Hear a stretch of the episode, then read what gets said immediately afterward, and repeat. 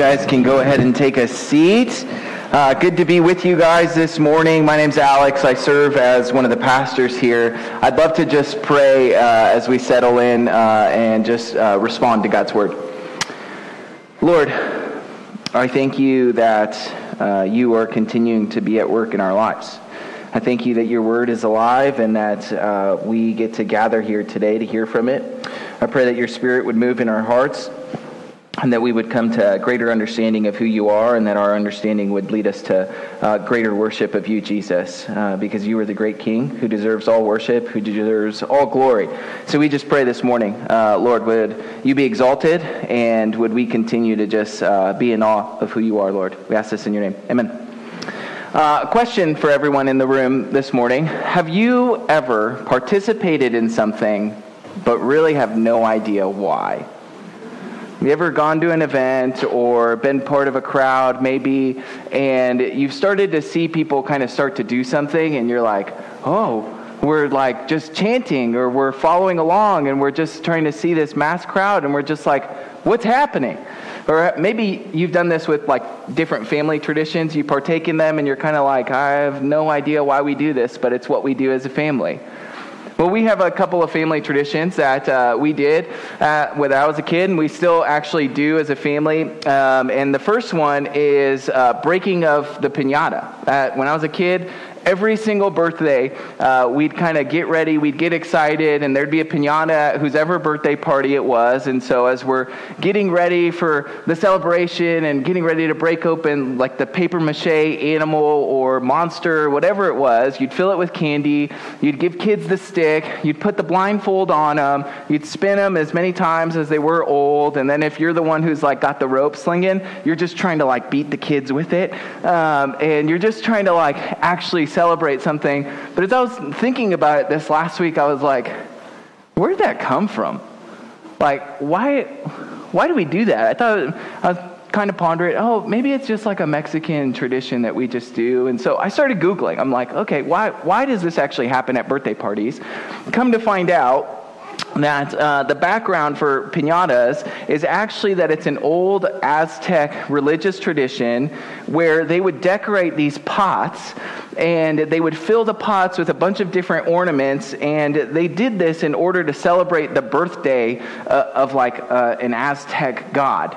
Uh, so my whole childhood, I'm just participating in pagan worship, but um, okay. uh, and so they would take the stick, right, and they would they'd break open the clay pots, and then after that, all the ornaments would fall. And so the the symbolism then for them would have been that, like, as the ornaments fell, they were falling to the feet of the Aztec god, and it was like idol worship to them. It was like a sacrifice to them. And I'm like, wow, every time I eat that piece of candy, I'm just like worshiping that God. Oh, uh, okay. Uh, but I come to find out, hey, over time, it's just, it's changed, right? The tradition is now just celebrating the kid's birthday. So it's kind of taken the birthday celebration and just tied it to people rather than the Aztec God.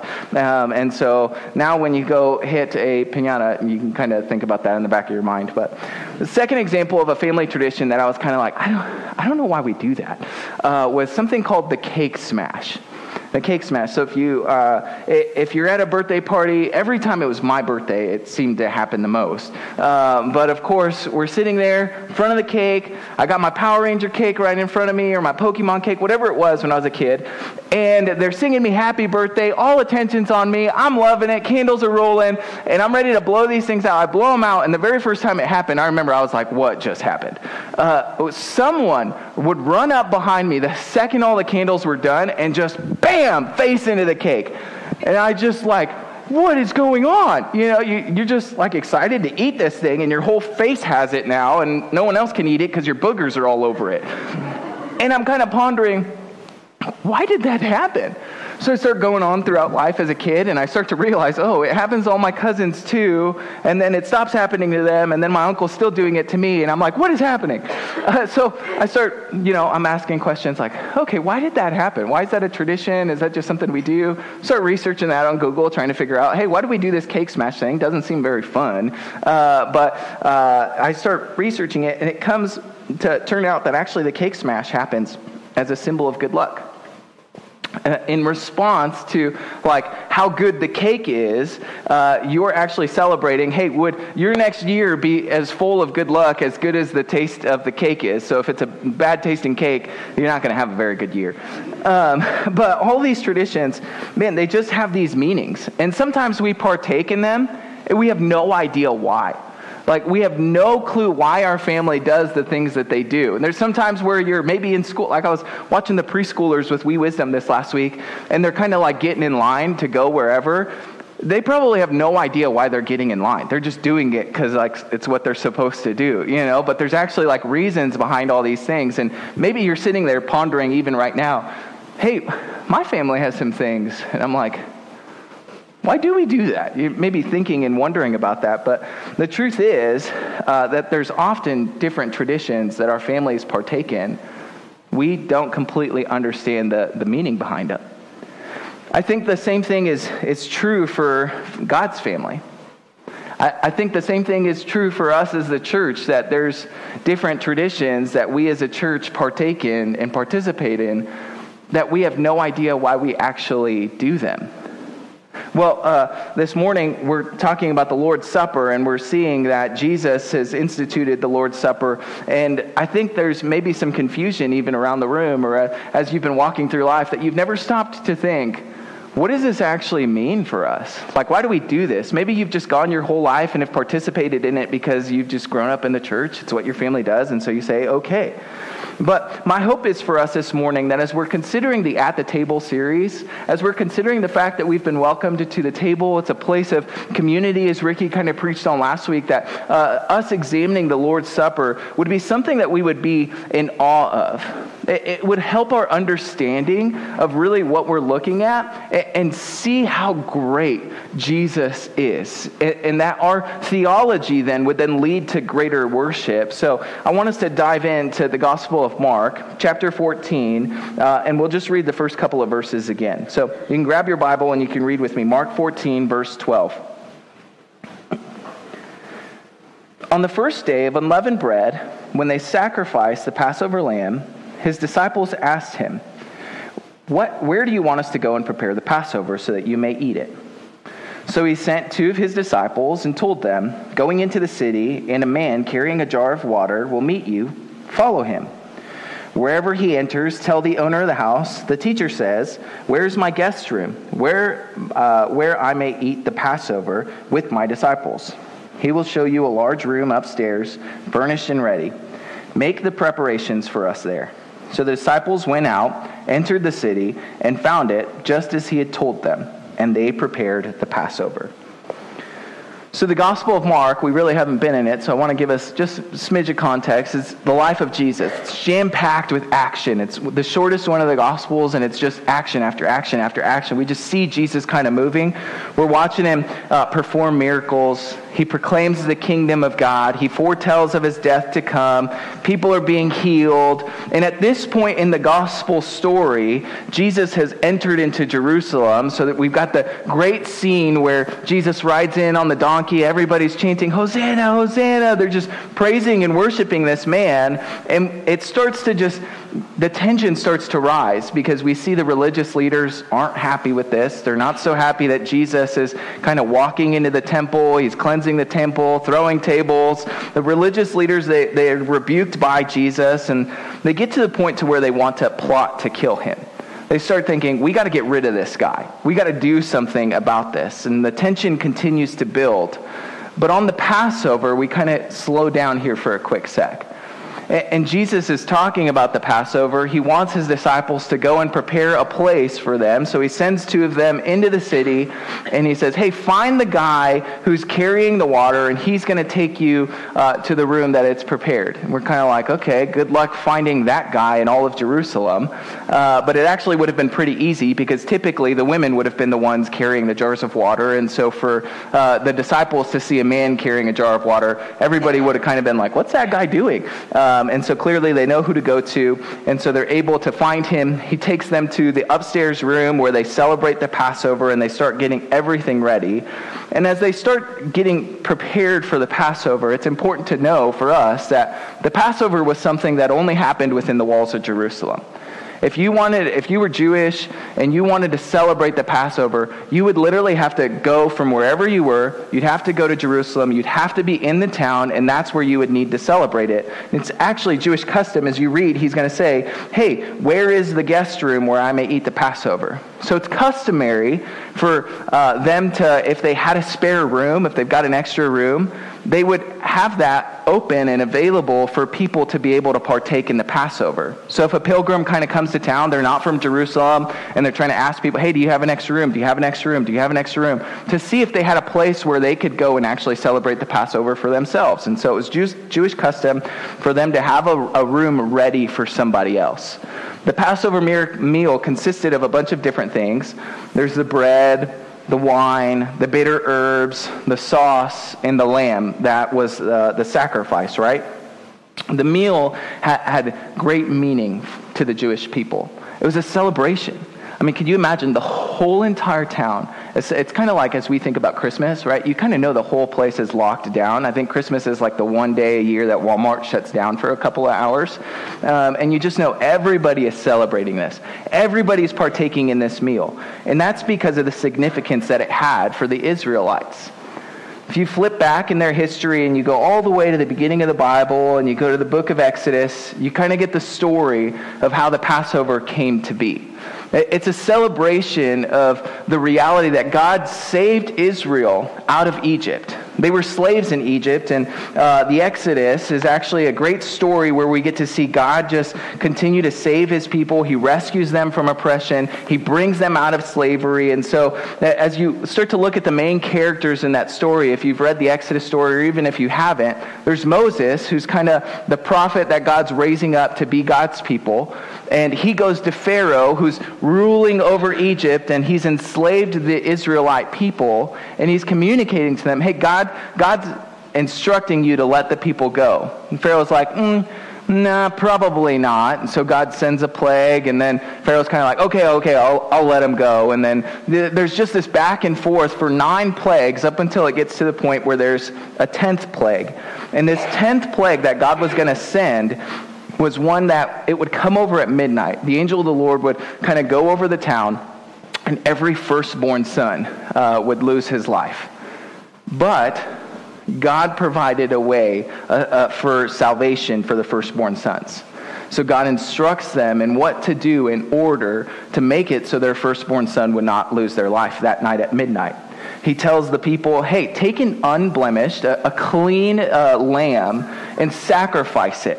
When you sacrifice that, take the blood of the lamb and you're going to put it over your doorposts as a symbol, as a sign for the angel of the Lord to know, hey, this door is covered by the sacrifice of the lamb. Then you would eat the lamb, you'd feast on that and the bitter herbs with the unleavened bread. And the blood would just be that sign for everybody to know, okay, that place is covered, that place is covered, that place is covered. And if you didn't have like the, the means to actually provide a lamb, you could go to a neighbor, right? You could go next door and you could celebrate the Passover with them and you could uh, continue to just worship God in that way. And God would protect that house.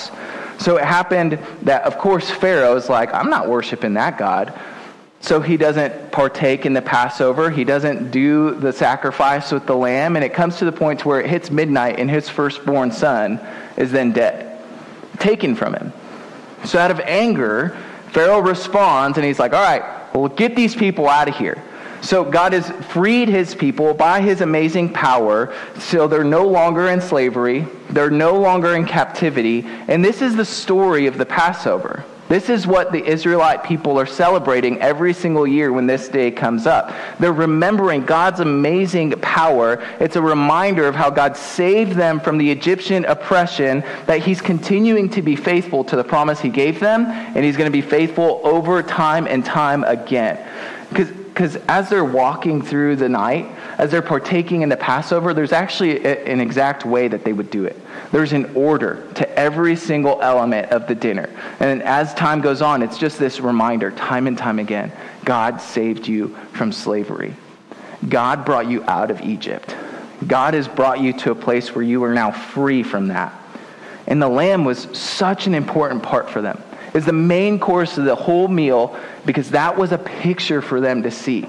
Right before their eyes, God provided a sacrifice for us. God did something for us to actually look at. And there was blood that was spilled so that we could escape the plague of death and slavery itself. And so this is why Jesus instructs them hey, go and prepare a place because everybody else is partaking it. We're Jewish people. We should be celebrating this. We should be looking to this. And then he continues on, and we get the next set of verses that kind of describe how the meal uh, starts. And in verse 17, it reads this When evening came, he arrived, arrived with the twelve. And while they were reclining and eating, Jesus said, Truly I tell you, one of you will betray me, one who is eating with me. They began to be distressed and to say to him one by one, Surely not I. He said to them, It is one of the twelve, the one who is dipping bread in the bowl with me. For the Son of Man will go just as it's written about him, but woe to the man by whom the Son of Man is betrayed. It would have been better for him if he had not been born the picture of the meal sets the stage for all of us to kind of sit and ponder and wonder okay, they're having this celebration feast and they're reclining, they're enjoying the Passover meal, they've got the wine, they've got the unleavened bread, they've got the herbs. Imagine your Thanksgiving feast in a couple of months. You got that big old turkey. You got mama's chicken pot pie. You got grandma's brownies that are just chilling there. You're ready to dive into all this food. You're enjoying time. And then somebody in your family stops the room and says, Hey, everyone, I've got cancer. Hey, everyone, we're getting a divorce. It would cut through like a knife, wouldn't it? Like the celebration and, and the moments where you're just in awe of, of telling stories of how your cousin's been doing, what they were off doing at college, their last trip over the summer, and you're gathered together and you're just rejoicing in everything happening, and then this just happens. Mom, dad, whoever just kind of speaks up and says, Hey, we're splitting up. It's almost the same tension that we get in this picture because as they're walking through the Passover meal, they're reclining, they're eating, they're probably talking about, man, did you see Jesus heal that leper? Oh my gosh, the Sermon on the Mount was so amazing. Holy cow, did you see Jesus walk on water? Like they're, they're probably just amazed at everything that God's been doing while he's been walking with them. And then he stops the meal cold and says, one of you is going to betray me. Uh, I don't really know what to do with that, Jesus. And you're sitting there pondering as Jesus kind of cuts through the room with, with a dagger like that in verse 18. And then verse 19, they respond like completely distressed. One by one, each of them says, Not me. Surely not I, Jesus. I would never betray you, Lord. And as Jesus again continues to just talk with them, and in verse 20, he says, It is one of the twelve, the one who has been dipping the bread in the bowl with me. It's kind of like, oh, well, all of us did that. Because that's, that's what they all would have done as they're passing the bowl and they're partaking in the Passover. They all would have taken the bread and they dipped it into the herbs and they're eating that. And so they're all sitting there like, well, who is it? And he says, One of you will have betrayed me. The tension in the room is so high. The celebration cut to just an end. And we kind of get the inside scoop because it's 2,000 years later and we have the scriptures that we get to read. But in verse 10, we read that Judas Iscariot, who's one of the 12, he went to the chief priests to betray Jesus. And when they heard this, they were glad. They promised him money so that he started looking for a good opportunity to betray him. So on this side of history, we're kind of like, that dude's garbage. Judas? Mm-mm. Can't be hanging out with that guy. He, how could he betray Jesus? He's one of the disciples. Jesus trusted him, and it's really easy for us to hate him. Is it not? Like, I'm thinking of, you know, all the TV shows and stuff that they kind of have that try and portray Jesus' life, and it's like, man, whoever plays Judas, you don't want to be that dude. And I'm watching, you know, you're watching the last season of The Chosen if you watched it, and then they're kind of like, oh, Judas. And I'm like, oh, dang. Because you're kind of like, that dude, mm-mm. Because you kind of like him the whole season, you know? If you've seen it, you're kind of like, oh, this guy's really nice. And then you recognize it like halfway through. And you're like, oh, mm, that guy's garbage. Hate him. He hasn't even done anything yet. And you're like, mm, he's, he's wicked. Never hire him again for another movie. Never. And the Passover meal, it, it's just a sacred celebration. Think about Christmas. Think about Thanksgiving. Who comes to those meals? The people that are closest to you. That, that's who you're celebrating with. The people who, like, you grown up with, it's family, it's friends who are tight knit and close. That's who you celebrate with. So you imagine for the, the, Israelites to invite somebody into your home, it meant that they meant something to you. Not just at a Passover celebration, but just in general. You, you didn't kind of welcome strangers into your home. It was, it was a tight knit community that you said, You're going to sit at my table with me. And so for them to kind of sit and ponder in the room, man, this is the people who you're closest to this entire time. And Jesus says it is, it's not even just out of the people who are all there, one of the 12, one of my closest followers is going to be the one who betrays me. So for a close friend, I don't know if you've ever been betrayed by like a really close family member or friend, but I have, and it cuts deep. It leaves scars. Like, like there's a way that I respond to, to things in my life because of the way that I've been impacted by some of my closest friends or, or some family members who have betrayed me in different ways. And you're thinking, this guy is sitting at the dinner table, he's laughing with me, he's enjoying our fellowship together, he's dipping his own food in the same food that I'm eating, and he's going to betray me. I don't want that dude at my meal. And yet Jesus continues to sit with him, and it's easy for us to get really frustrated and to see the grievous act that Judas commits by handing Jesus over for a couple of pieces of silver. But the truth is, Judas is not the only one who betrayed Jesus we get caught up and start thinking, oh, yeah, Judas, he's the wicked villain. He's the horrible one. He's the one who sold Jesus out. I can't believe it. He betrayed Jesus for his greed. But if you keep reading, you start to see, oh, wait, right after this, there's Peter's denial, right? Where Jesus starts to say, hey, Peter, you're going to deny me three times. No, I won't.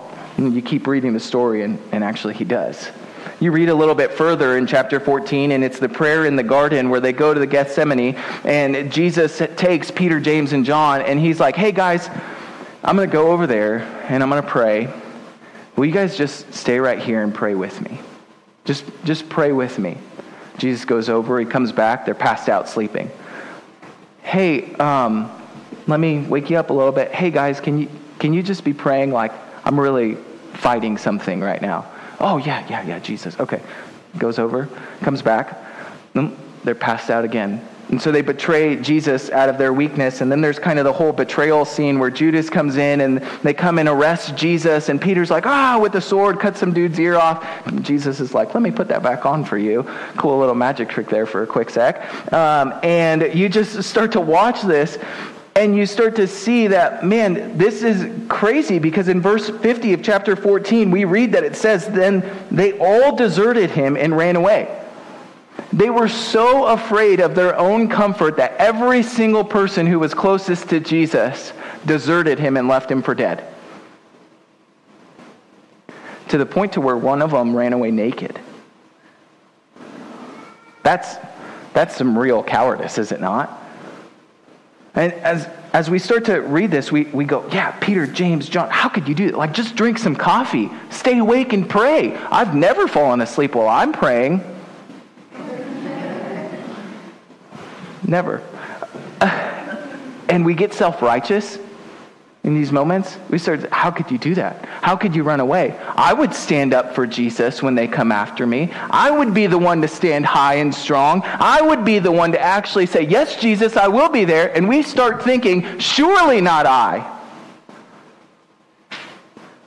But the truth is that the scriptures tell us something different. If we start reading the Bible, it's a reality that just as much as Judas, Peter, James, John, all of the disciples let Jesus down, so did we. We betrayed him just as much as they did. It's just 2,000 years later. And as we start to read this, we're reminded of the fact that the Bible tells us the story that every single person has committed sin. Every single person has uh, disobeyed God. Every single person has betrayed him himself. And this meal is not just a picture of Jesus' disciples who have totally let him down and deserted him and left him for dead, but it's the same story that while we are welcome to this table here today, this very moment, we too have let him down. But there's good news with it. Because on this side of history, we get to rejoice that that's not the end of the story. Friends, while we have betrayed God, while we're just as guilty for Jesus' death as Judas was, as the one who we hate, as the one who we get weird feelings about, we go, oh, I don't want to be that guy. We're just as guilty for Jesus' death as him. Because of our sin, Christ came. He died on the cross because we committed sin against him. He came willingly as a living sacrifice so that we could have everlasting life with him. He came willingly to give his body for us, to pour out his blood that would be shed over us, that we just get to witness this amazing work of grace and freedom that we have. The good news of the gospel is that Jesus did come, but he came for those who would betray him. Mark 10:45 it tells us earlier in the Gospel of Mark that Jesus, the Son of Man, he came to give his life as a ransom for many. And he came that we would be set free from the bondage of the slavery of our sin. You know, the first meal is this great picture, the Passover. They're remembering God's work and how He brought them to be free out of the slavery that they were in over Egypt, uh, Egypt that had oppression over them. And as we look to the great communion table, the Lord's Supper that we get to partake in, it's a reminder and a picture for us to be reminded of the fact that Jesus gave His body for us. He shed His blood, He poured it out for us, and we are set free from the bondage of, of, of our sin. We're no longer slaves to our sin, but we worship Jesus himself. We get to sing to the King of Kings, the God of the ages, the one who came for us, and it is a free gift. It's a free gift that we just get to witness what God has done. And we get to take it and receive it. He doesn't say, hey, let me make sure that you do 10 things before you actually come to me hey, let me make sure that um, you, you've got this uh, set of rules kind of figured out. Make sure you bow down before me like six times in the day. Make sure your quiet time and your Bible reading is like an hour and a half and you've studied perfectly and you know every single Bible verse before you come to faith. No, Jesus says, come to me. Come to the altar. I came for you. That's the greatest news of the gospel that we get to read that the old meal shows us the first look at freedom, but the new meal, it shows us what true freedom actually is. So let's keep reading. Verse 22. As they were eating, he took bread, he blessed it, broke it, gave it to them, and said, Take it. This is my body then he took the cup after giving thanks. He gave it to them, and they all drank from it. He said to them, This is my blood of the covenant, which is poured out for many. Truly I tell you, I will no longer drink of the fruit of the vine until the day when I drink it new in the kingdom of God. Jesus takes the two parts of the Passover meal the bread, he breaks it, he blesses it, and he changes his exact what it was. He gives it a new meaning, a new symbol. It's a, it's a new covenant picture for us to see what God's done. He gives it to them as a symbol of his body. Not that it actually transforms into his body, but it's just bread that's a symbol, a picture for them. Does the same thing with the blood. He says, This is my blood that's poured out for you right? It's the, it's the, the wine, the juice that we have. It's, again, a symbol that we get to see that Jesus is drawing us into this new covenant relationship. And when Jesus says, hey, this is the blood of the covenant, what he's doing is he's pointing back to the book of Exodus because there's this story where Moses, he takes the blood of the sacrifice uh, lamb and he's sitting there in the blood of the covenant. He grabs it, he dips his hands in it, and he just starts splashing it all over the people. And Jesus isn't saying, hey, go splash the juice all over your head when you take the Lord's Supper, but he's saying, I want you to picture that it's not just like splashed on your face and you get some sprinkling, but it is poured out for you. The blood is, is a, this new covenant picture that we get to rejoice in what God has done. And so the Passover meal, like I said before, each piece of it has a different symbol that they would have looked to and recognized and realized, man, this has meaning. This has depth. Each piece, as they go throughout the night, they would have been continuing. Hey, they take the, the the bread, they dip it into the spices, and they start telling one part of the Passover. Then they take the first cup of the wine and they drink it, and then they tell another story of the Passover. And there's this great illustration that God paints for them to really realize and see what the Passover meal was. And so for us today, we're reminded of the lamb, the sacrifice that they once had, that they got to look to. The lamb painted the picture that it was given for them, and the blood that was on the doorpost. We start to see that, but there's actually actually something really sweet that Jesus does here as he's communicating the Lord's Supper in the first time because there would have been four cups of wine that they would have had throughout the night. And each cup had a different symbol. The, the, the, four cups would have represented four promises that God gave to them. You can find these four promises in the book of Exodus, chapter 6, verses uh, 6 and 7. But the first cup, it represented uh, the rescue from Egypt. The second cup, it would have represented the freedom from slavery. The third cup, it would have represented uh, the redemption by God's power.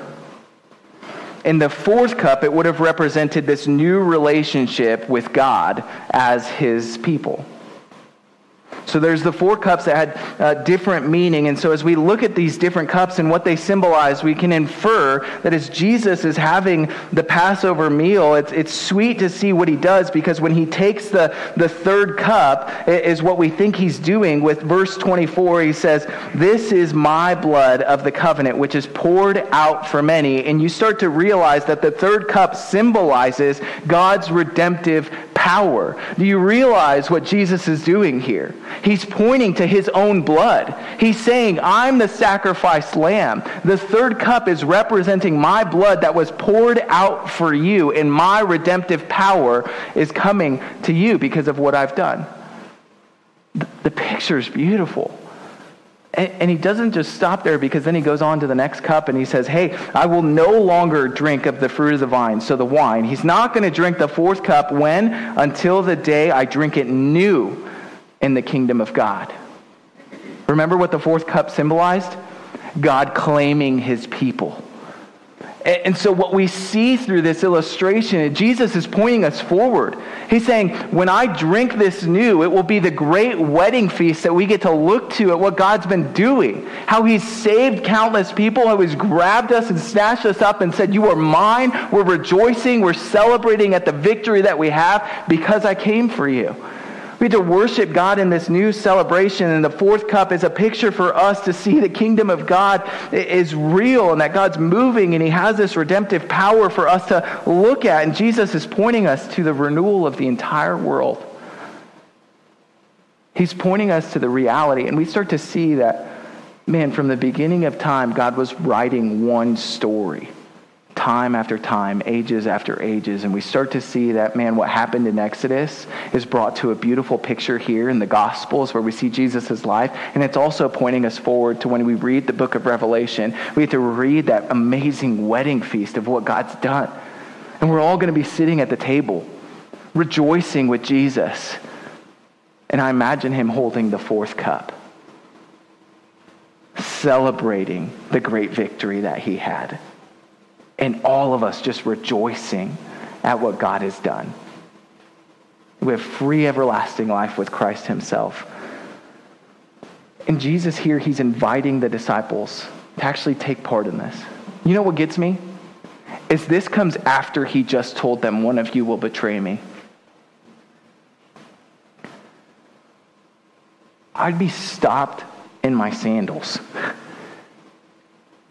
just sitting there thinking, you just you just told me one of you, one of us is going to betray you. And now you're telling me your blood's going to be shed for me. Why would I deserve that? Why would I deserve any of it? I just let my best friend to the point to where I ran away naked in fear and cowardice for the greed for my possessions, and I chose that stuff over him. And he's saying, Take my blood, joyfully poured out for you. We just don't deserve it. And yet, God is so gracious and compassionate and marvelous and awe inspiring that we can see that we have clean, complete forgiveness, grace that abounds, life everlasting with Jesus because it doesn't matter what you've done, where you've been, everything that you've committed in your past. Jesus says, My blood will cover it. It was poured out for you.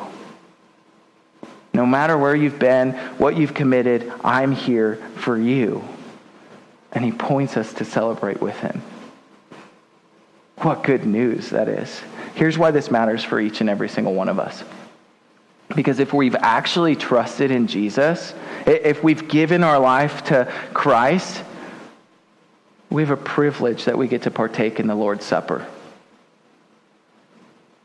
This is more than just a routine. This is more than just getting up in line and grabbing your bread and getting over that little bit of hunger that you might have had and walking back to your seat. This is more than just like a tradition that we kind of participate in. It's a picture for us to see who Jesus is. And the Lord's Supper that Jesus gave to them is the same supper that He's giving to us, that we get to rejoice that Jesus has come for us. We get to look to our King. We get to remember the amazing fact that we've been saved by grace, blood that was spilled for us when we didn't deserve it at all. I, I want us to see my, my hope and my prayer for us, church, is that this wouldn't just be a regular rhythm that we just kind of do. That this wouldn't just be something that's just like, oh, okay, guess I'm moving on to the next thing. But it, that would shape our hearts. That we would be moved to worship of Jesus. That the symbolism would draw us to see that there's amazing life with Christ, that the theology, the information, the knowledge would not just sit there and it's, oh, I learned some facts about four cups, but that it would drive us to be like, man, I, I get to take this every other week and I don't deserve it. Yet God's so gracious to give it to me every time we take communion, we read out of uh, 1 Corinthians 11. So if you want, you can turn there. 1 Corinthians 11. And there's a lot in 1 Corinthians 10 and 11 that kind of points you to communion. And uh, really, what Paul's doing here is he's instructing the church in how to take it properly because the Corinthian church, they were uh, just actually taking it poorly. They were try- treating it as like just food, they were uh, doing it in their homes, they were partaking of it poorly throughout this whole time. And the whole reason he's writing to them is to say, hey, don't take it in an unworthy manner. Like, it is important that you take this the way that it's been instructed instructed. And so for us to sit here and examine, hey, how should we be partaking? What should we be thinking about as we examine the Lord's Supper? I want to give us four things to look to. Four things to look to as we uh, think about and consider the Lord's Supper. The first thing is that we would look back and remember who Jesus is, and we would remember what he's done seems like that's the easy one, right? You read it and you're kind of like, oh, yeah, in verse, uh, chapter 11, verse 24, when he'd given thanks, he broke it and he said, This is my body, which is for you. And then he tells us, Do this in remembrance of me. Does the same thing with the blood. He says, Hey, do this in remembrance of me. So as we sit here, even when the people come up for communion and they break the bread and they give it to you, they say, Christ's body given for you. And when they, the person who's holding the, the juice, you dip it in the juice and they say, Christ's blood that was poured out for you. We do that because we want you to actually remember who Jesus is. We want you to actually remember what he's done. And so the first thing is to look back and remember uh, who Christ is and what he's done. The second thing is to look ahead to the anticipation.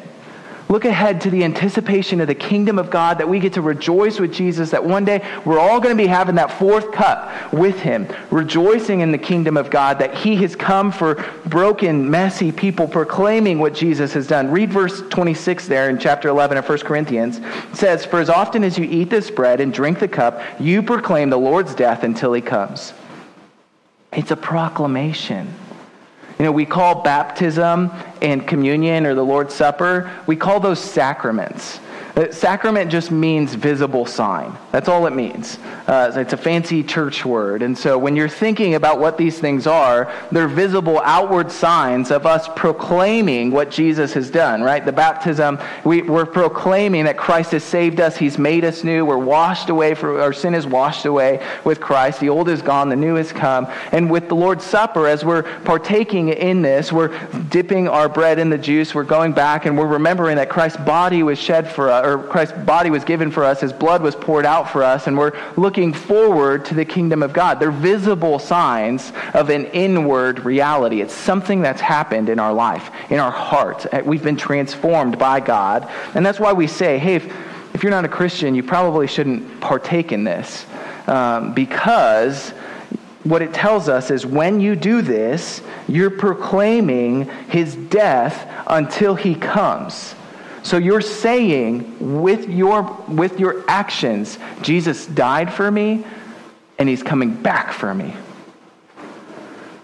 So that's why when we address communion, we're kind of like, hey, if you're not in Christ, we'd love for you to just sit and consider what Christ has done. We'd love for you to take the meal if Jesus has changed your life. That's a redemptive act that we want to celebrate that God's done. But if you're not in Christ, we ask you to withhold. And I know sometimes it can be a, a little tricky for parents specifically. Maybe how you're like, should my kid take communion? Should he not take communion? Who should take communion? Uh, and so a good rule of thumb for you to think if, if you've got kids, it, if your child hasn't on their own professed and said, man, I'm, I'm someone who's in sin, who's walked away from Jesus, but I know that he died for me.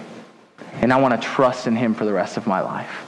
If your own child has not communicated that they believe who Jesus is, they probably shouldn't take communion. Not if you did like a child dedication or you did the parent commissioning. Like it, it's their own proclamation of their faith.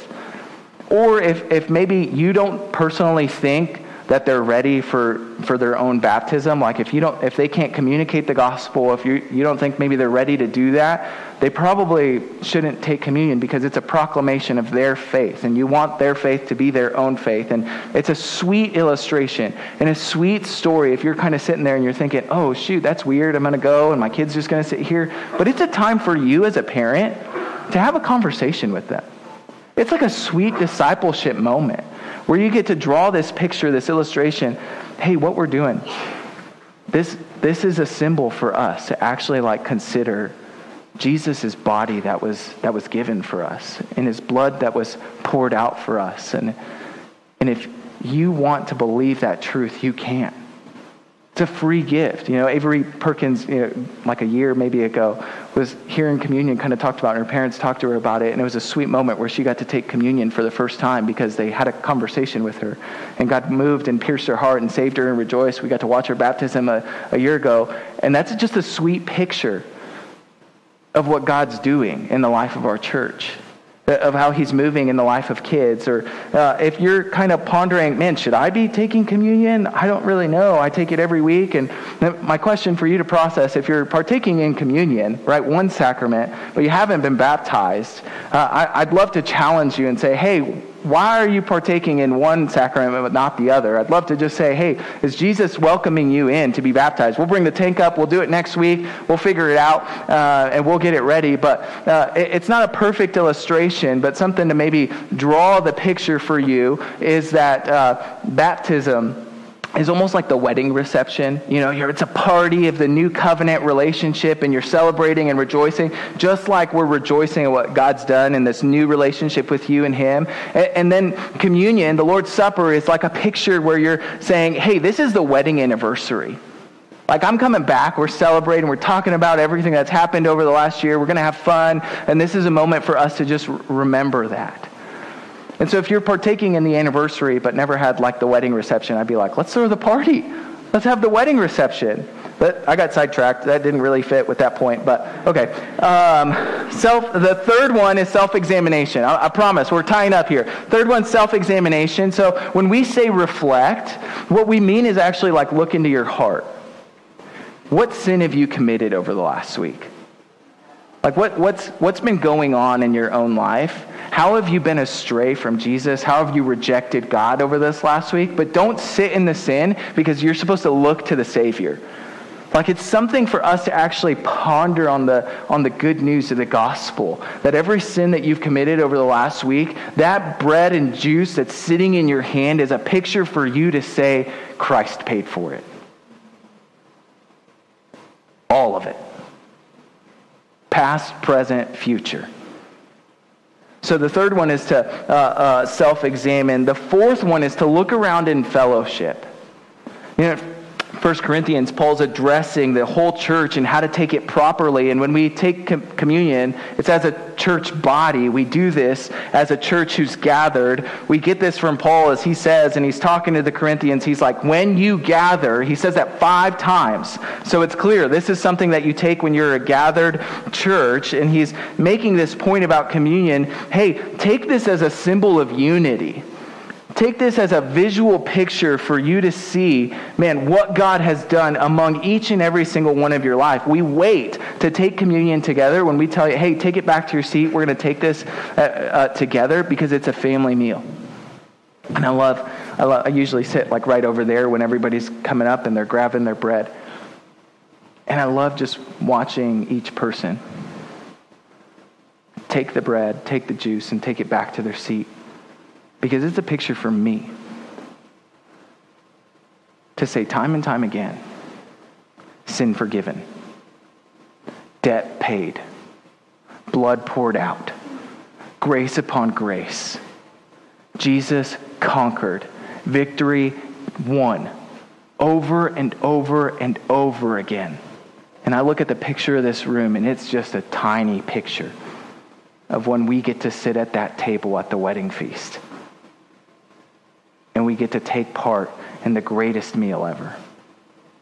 So it's something communal because it shapes us, it forms us. When, when we take that in, when we partake in the Lord's Supper together, it's a, it's a beautiful picture for us to just look at one another and be reminded of the grace that was given to each and every single one of us. You know, Israel, they would partake and they'd celebrate in these feasts together because it was their collective identity. So when we partake in this feast together, it is our collective identity that we are made new by the blood of Christ. We're shaped and formed by what he's done and the grace that's been poured out for us. So we're going to take the Lord's Supper together this morning. As you could imagine, you see the bread. And I'd love for you to actually take some time to examine in your heart what Christ has done. I'd love for you to take some time to reflect on how Jesus has saved you. I'd love for you to look forward to the picture of new creation when we get to sit at that wedding feast with Jesus. And when you're ready, um, you can come and you can grab your bread and you can dip it into the juice and take it back to your seat and wait. And I'll read 1 Corinthians for us to partake in it together. Uh, but there's going to be a couple of questions on the, on the slide for you to ponder on as you're reflecting in your own heart what God's been doing. Um, and there's great beauty that we get to do this when we come together.